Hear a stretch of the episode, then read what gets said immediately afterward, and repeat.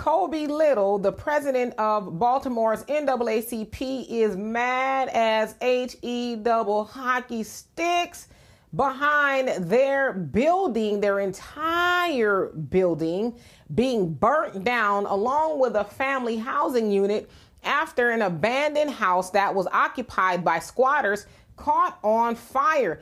Now, he said that city leaders, they need to resign. And he's uh, speaking of the chief of housing and her deputy, saying that they knew that squatting and illegal dumping was going on. It was um, actually West 26th Street.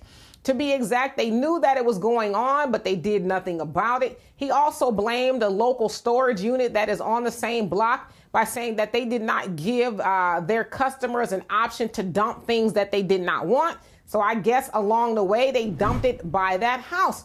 So again, that fire broke out. It was October uh, 5th at 2:30 in the afternoon, where the president of the NAACP said he was standing outside and then he saw a bunch of smoke billowing. Then he ran into the NAACP headquarters and say, "Hey, y'all got to get out of here. It's a fire going on." So they did.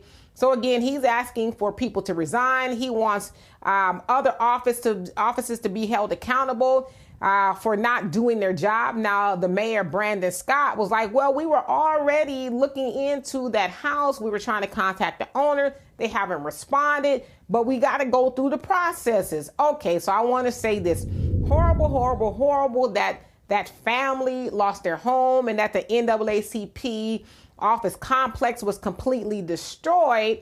But there's a couple of things going on here.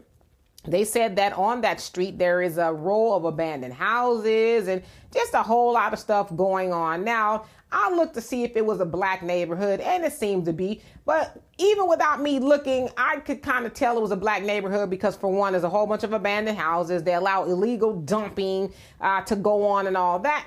So my thing is this too, NAACP, y'all are there in the neighborhood and y'all saw all that going on. Yeah, y'all might have complained and stuff, but I know y'all raised a lot of money to where y'all could have got together a whole bunch of people if you wanted to, uh, got some cleaning supplies and stuff, and maybe picked up the garbage yourself. Now I'm not saying it's the responsibility of the NAACP to do that, but it's like, okay, well, what are you really doing in the neighborhood, right? And my other thing is this, NAACP would y'all have said something about that fire if y'all building didn't get caught up in it? Would, would this even be newsworthy? Would you be calling for the city officials to resign?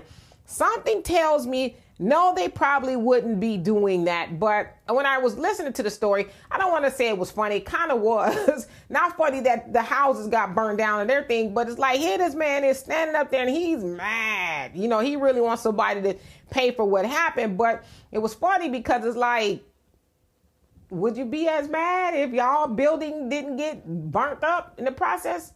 You probably wouldn't be, but I don't know. Hopefully they do something about it. But see, this is the other thing, and we know, especially in uh, the cities where black people largely live, it's ran by the Democrats, and they know that kind of stuff is going on in black neighborhoods. I don't care where you are in America. You can drive down any black neighborhood and you're going to see abandoned buildings. You're going to see garbage. You're going to see it all.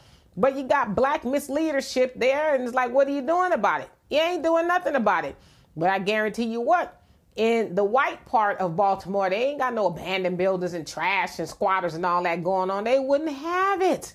And neither should black people. So anyway, y'all tell me what you think of that. And for more insightful commentary, please subscribe to this channel and my channel, The Demetra Kaye Show here on YouTube. Peace.